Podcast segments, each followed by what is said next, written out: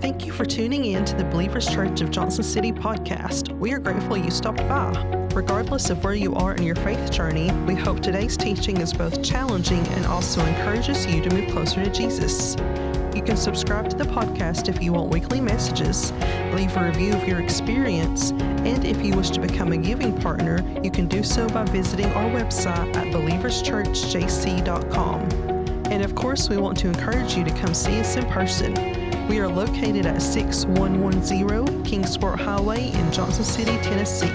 As always, we hope you enjoy today's message.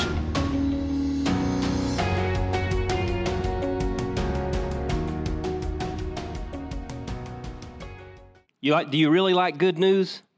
Okay, because we've got some very, very good news today. So I'm going to ask uh, Mook and Harley, if you will, can you guys come up here real quick? If you guys remember, just a few weeks ago, we did a story in the church on infertility, and they came up here, and maybe Harley's going to make it. Here she, here she comes. But we did a story, and then we prayed over them on infertility uh, before they left. But come on now, Harley, come on.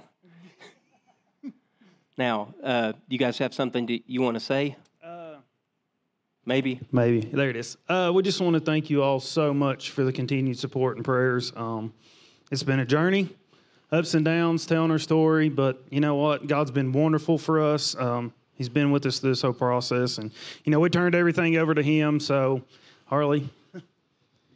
Um, so, we are um, expecting.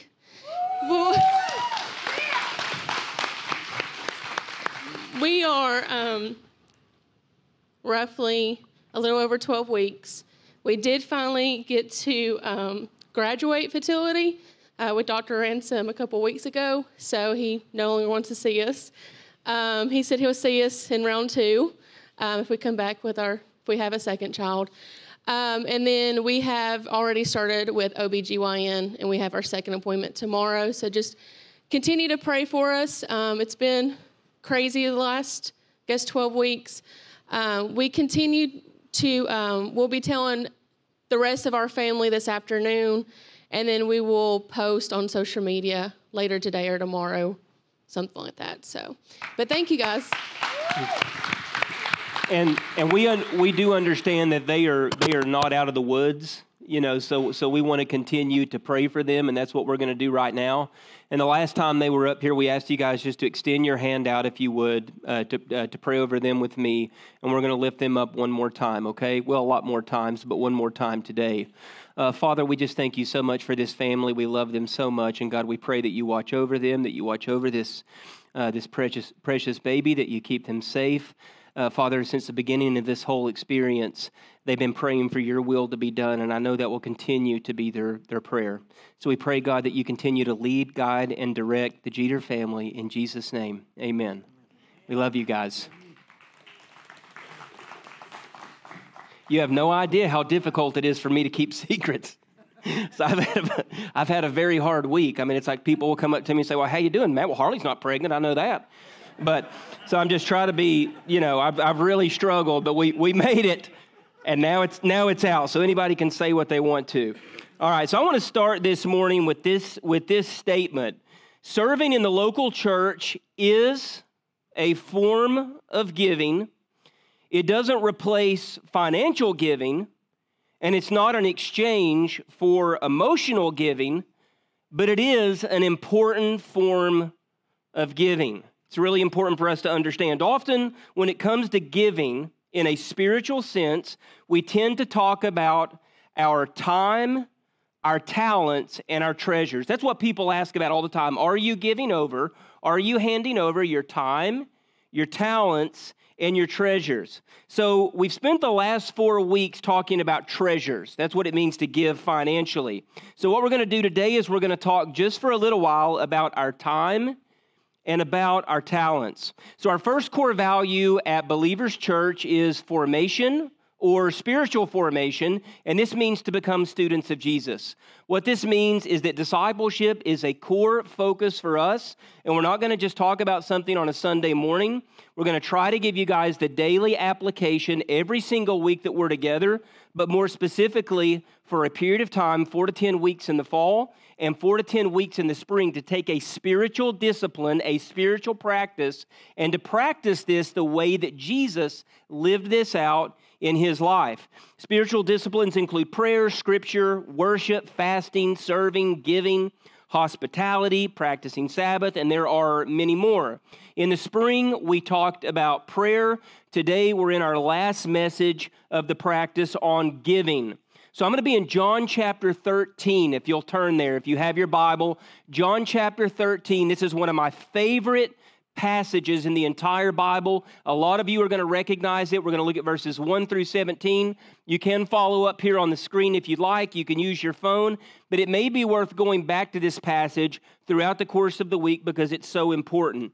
So, John chapter 13, and we're going to look at verses 1 through 17. This is, of course, the famous story of Jesus washing the disciples' feet. You guys know how I feel about foot washing. We've done that in this church with new leadership. It's something that I've practiced over the years.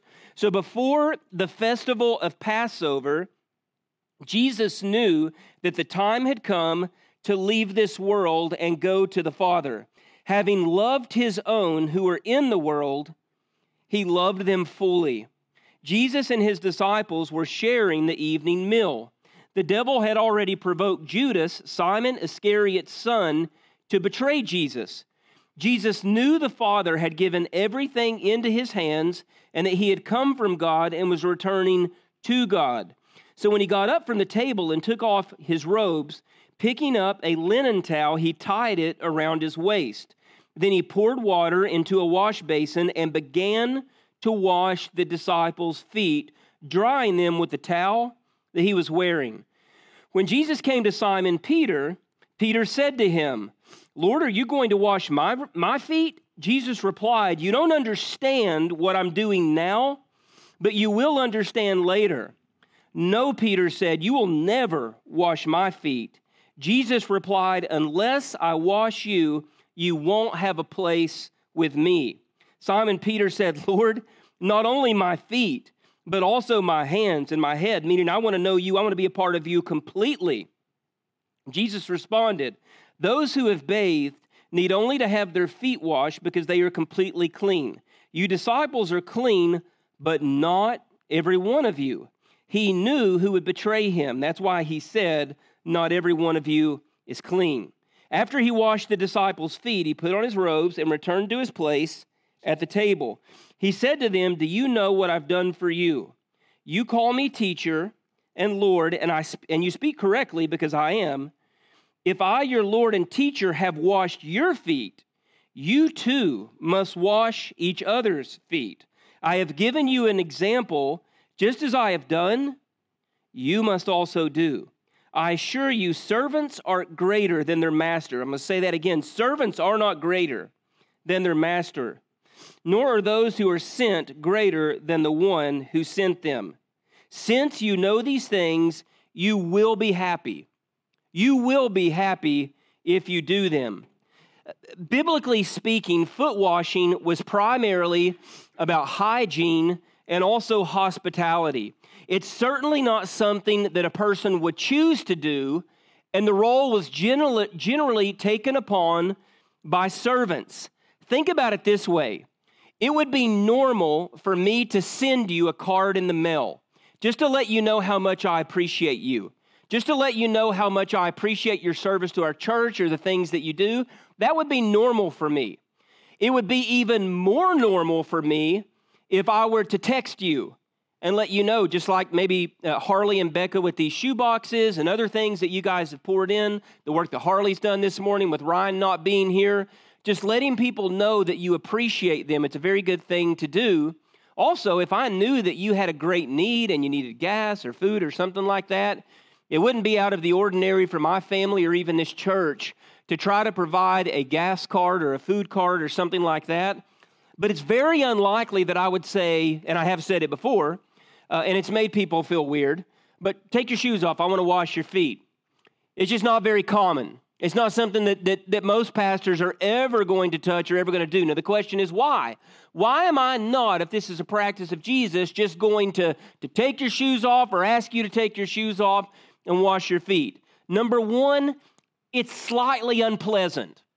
All right, most people don't like to do it. One of the first things people say whenever you take their shoes off or they take them off is, well, my feet might be kind of sweaty.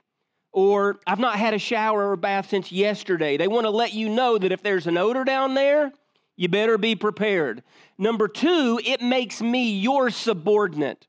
If I'm practicing this on my knees and I'm washing your feet, that essentially, in a New Testament sense, is making me lower than you, which I believe is very important. And then number three, honestly, it's just a little awkward. It's awkward, and I'm speaking from experience. People don't know exactly what to do in that moment. Now, if it's something planned, like we've done for our leaders, it's a little bit different. But if you approach someone because you've hurt them or because you've had a bad attitude toward them and you say, Would you please take your shoe? And you know, the basin and the water and the towel just happens to all be prepared. It's, it's a little bit awkward, and I'm, I'm speaking from a lot of experience. So the question is why and how does this exemplify servanthood? If we're talking about our time, and we're talking about our talents, and we're talking about serving people, not the way other people in different societies, culture, the world, corporate America serve people, but biblically speaking, not just as a Christian leader, but also as a believer, period. What is the symbolic nature here that shows us what we're supposed to be?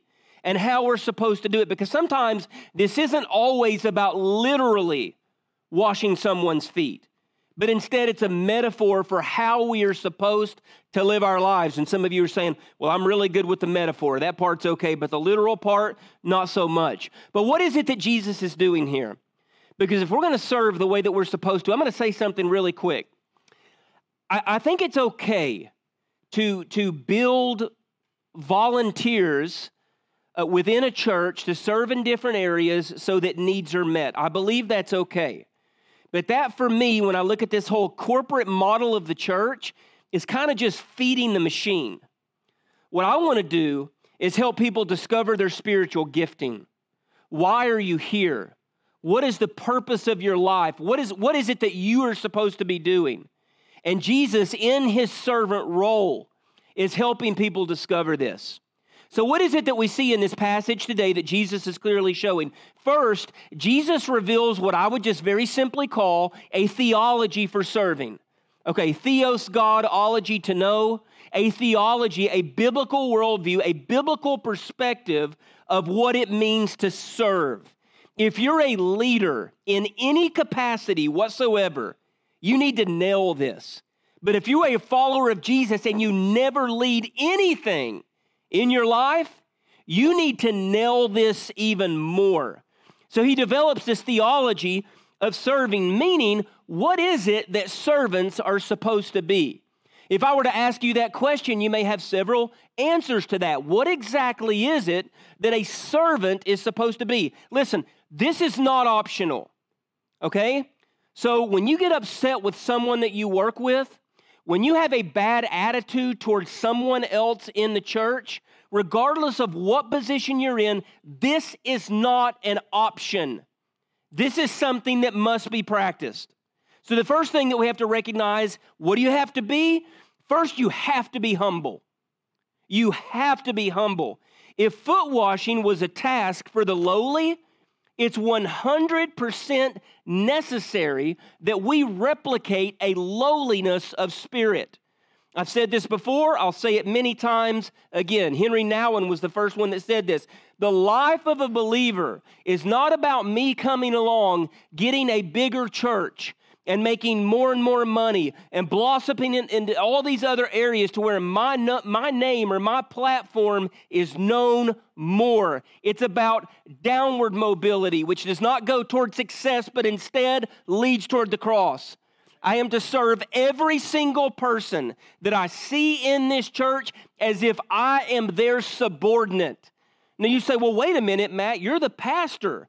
And the pastors that I've seen well, they're pretty controlling people. Or they like to have their hands on everything that's done. Yes, that's important from a vision perspective, but I am supposed to be in a place where I never, ever give the impression that I am somehow better or more knowledgeable than you. I'm right there with you in everything that I do. People who serve have to be humble. And if you struggle with humility, this is the very first place that you have to start today. You've got to be humble. But also, and this is really hard for people, you got to be impartial. You have got to be impartial. Please hear this. Jesus washes Judas's feet. I want you to take that in. With the person that's done you wrong, with the person that's really hurt you, with the person that's going to hurt you tomorrow, with the things that you can't even begin to anticipate right now. Some of you may be in this room angry this very second at someone, potentially someone in this room. But we have to serve people with a complete spirit of impartiality. So, what does this look like? Verses 2 and then 4 and 5. The devil had already provoked Judas, Simon Iscariot's son, to betray Jesus. You think Jesus didn't know this? Jesus even says later in the passage that the betrayer, the unclean, is at this very table. That person you can't stand that got the promotion when you didn't, that person that is gossiping about you, that person that is saying you're not working hard enough, that person that is hurting your family Jesus is at the table with that person. But he got up from the table. He took off his robes, picking up a linen towel, he tied it around his waist. Then he poured water into a water basin and he began to wash the disciples' feet, drying them with the towel he was wearing. This is the model. This is not a good way of doing it. This is not a suggestion. This is not an option. If you want to radically see the world changed. This is the model. For our first impressions, people that are in here right now, our people at our doors, kids check in. We don't check people at the door to make sure they're worthy of our service. We serve regardless of what they look like. You don't know how difficult it is for some people to walk into a new church when the church has hurt them and they've not been in the church in many, many years. We don't look to see if they are poor or if they don't look like us or if their lifestyle is different than us. You need to check yourself at the door before they ever enter the door, or you're not worthy to serve. Because this is exactly where we're supposed to be. And you want to know something? This is one of the things that people love about Believers Church. Our mission is to help broken people become devoted followers of Jesus. And a lot of these people don't look like us. And a lot of these people don't believe the same things that we do. A lot of these people don't understand whenever they come into the church what is appropriate and what is inappropriate. But with this mission, we serve with humility and we serve with impartiality. These are markers of the Christian faith. But then our service also has to be sacrificial. You see, they could have went straight into dinner. And that's typically what I would have done. I would have been hangry at this point. So they could have went straight into dinner. But Jesus wanted to serve them. So when we talk about serving as an act of giving, keep it in mind, that's what we're talking about. You guys are just thinking, goodness, I'm glad we're not talking about money anymore. But when we're talking about serving as an act of giving, we are talking about making a sacrifice, and it always brings a return that is greater, just like financial giving, it always brings a return that is greater than our original investment. So Jesus reveals and he sets up this theology for serving. This is what it's supposed to look like. Why is he doing this for the disciples? To show them. He knows he's going to be gone soon. This is what it's supposed to look like. But then Jesus also reveals this provision for, for serving, meaning that there is a plan there is a reason that he is doing what he is doing. Verse 7 says, Jesus replied, You don't understand what I'm doing now? As the disciples are thinking, Why in the world is the King of Kings and the Lord of Lords doing this? You don't understand it now, but you will understand it later. How many times have you been in the darkness of suffering? Some of you going through addiction, Some of you going through divorce. Some of you going through other just really, really dark times in your job, in your marriage, with a friend, something like that. And you've realized when God has taken you through it, you didn't realize what was going on at the time, but later you did. This is the provision that Jesus is setting up for serving. You see, Peter, and, and, and we have some Peters in here, some people that are exactly like Peter. He can't take it all in. But one day, he will. And Jesus is saying that this gift of serving is making a difference that will be transformative in your life, and you have to lean in to everything it offers. Now, I'm going to step on some toes for just a minute because we've done enough of that with the financial giving. So let's talk. This is, this is the attitude a lot of people have in our church, in other churches as well. I have to go to church early in the morning. They put me on the schedule. Got to be there at 9:30. I have no idea why I have to be there at 9:30. Nobody's there at 9:30.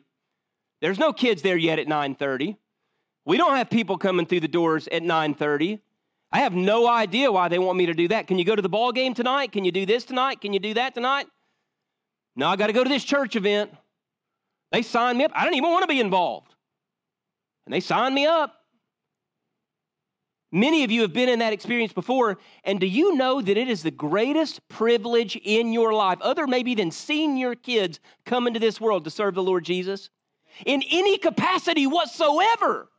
But you see what people, this is the issue. People who say those kinds of things have no idea what the mission is at Believers Church. They have no clue. If you are connecting what you're doing with something that you view as meaningless, you have no idea what you're doing. You see, when you're in that nursery, you're not just changing a diaper. You're making it possible for a mom or dad who have never heard the message of Jesus to avoid hellfire. That's where you are. When you open a door, you're not simply opening a door for the same people that come in every single week. There have been people at this church and people at my last church that have said, I had so much anxiety to go in the building that I turned my car around and drove. Or I got just a little bit closer to the church every single week, but I was so worried about being judged. I was so worried. So if somebody opens the door while they're talking to like five other people and not even paying attention and they don't understand why they're there, stop serving. There is a world that needs Jesus. There are people who need this. And if you can just detach, like it doesn't even matter. I can't believe I've got to do it. I can't believe they put me. But this is this is so many people, and this is what Jesus says. You may not understand, and this is even for the faithful. You may not even understand the significance of what you're doing right now. But one day you will. Because when you had those kids that were being brats, that were bouncing off the walls, and you're thinking, I can't handle it. And their mom had the opportunity to hear about a God that loved her, despite the fact that every man that she's ever been with in her life has treated her like garbage, you have made a kingdom difference. When you have been that voice, that kindness at the door, that has showed someone love, that knows nothing about church people or has a bad view of church people. You have made a difference. It's the giving of our time, it's the giving of our talents that makes all the difference in the world. Each and every function within the body matters, every single bit of it. It's a body, it's not just a pastor, it's not just a worship team, it's not just this and that, it's all of the body together, working in unity. And this is what it truly means to give in that way. So there's one other thing. Jesus has given us this theology of serving. He's given us this provision for service, serving. It may not make sense now, but later you will understand. But Jesus is also providing, and this to me is the best, this invitation for serving, meaning that he is providing the example. And that's what these practices are all about. If we're talking about prayer, what are we trying to do? We're trying to get alone with the Father, we're trying to avoid distraction, we're trying to pray like Jesus. If we're talking about Scripture, we're, we're talking about the commitment to the Hebrew Testament that Jesus had. if we're talking about hospitality, we're talking about welcoming people in and loving people and dining with sinners the way that Jesus did. So, all of these practices are about Jesus and how he practiced these things. So, he is giving this amazing example of what service is supposed to look like. And that doesn't mean everybody comes in church every Sunday and washes feet. It's the metaphor. You are to go be humble, you are to go be impartial, you are to go be sacrificial. You are to take this role and understand the mission of the New Testament church because that is where your life is headed. So Jesus provides an invitation for serving. This is what he says in 13 through 15 of chapter 13. You call me teacher and Lord, meaning you're giving me some level of respect, and you speak correctly because I am. If I, your Lord and teacher, have washed your feet, you too must wash each other's feet. I have given you a what? An example. Just as I have done, you must also do. So that means that whenever a person comes into the church, or if you're if you're serving coffee or whatever it is that you might be doing, again, we're mostly talking about serving within the local church today. But it's not that you just dismiss someone, or you just don't talk to someone, or even someone that's here every single Sunday that you're serving, if you're checking kids in, or if you're working in kids ministry, or whatever it might look like, whatever you may be doing, it's humility, it's impartiality. You don't avoid certain people and just go to your little friends. Is there anything as disturbing and ugly as a church clique? I would rather be in a gang. Can you all see me in a gang? I would rather be in almost any circle that you can possibly imagine than a snotty, dad, sit down. He's talking about, but then, then uh, I don't even want to know what he said. But, but then this like clique of these, these women or like these men that like get together in their little circle in their little circle and there's like this person that comes into church and they're just like i don't know anybody. My heart is flying. I don't know where to go. I don't know where the bathroom is. I don't know how to get into the sanctuary. If i can just find it i will stay in my seat and not move. And it makes no sense whatsoever why you've got these little groups and they're thinking well, we just see each other once a week. It's not the mission for you to just congregate with one another and leave everyone else out. And one thing that I can say, again, that I think is beautiful about this church is that it does not, and, and some of y'all may disagree with me, but it does not feel cliquish at all to me. At all. Not even 1% is the way that I would view things. And I hope, you know, I hope that you feel uh, the same way. So uh, maybe we shouldn't even call this an invitation. All right, we should call this a requirement because Jesus is saying go and do likewise. He's not saying go and do likewise if you have time or go and do likewise if the other option doesn't work.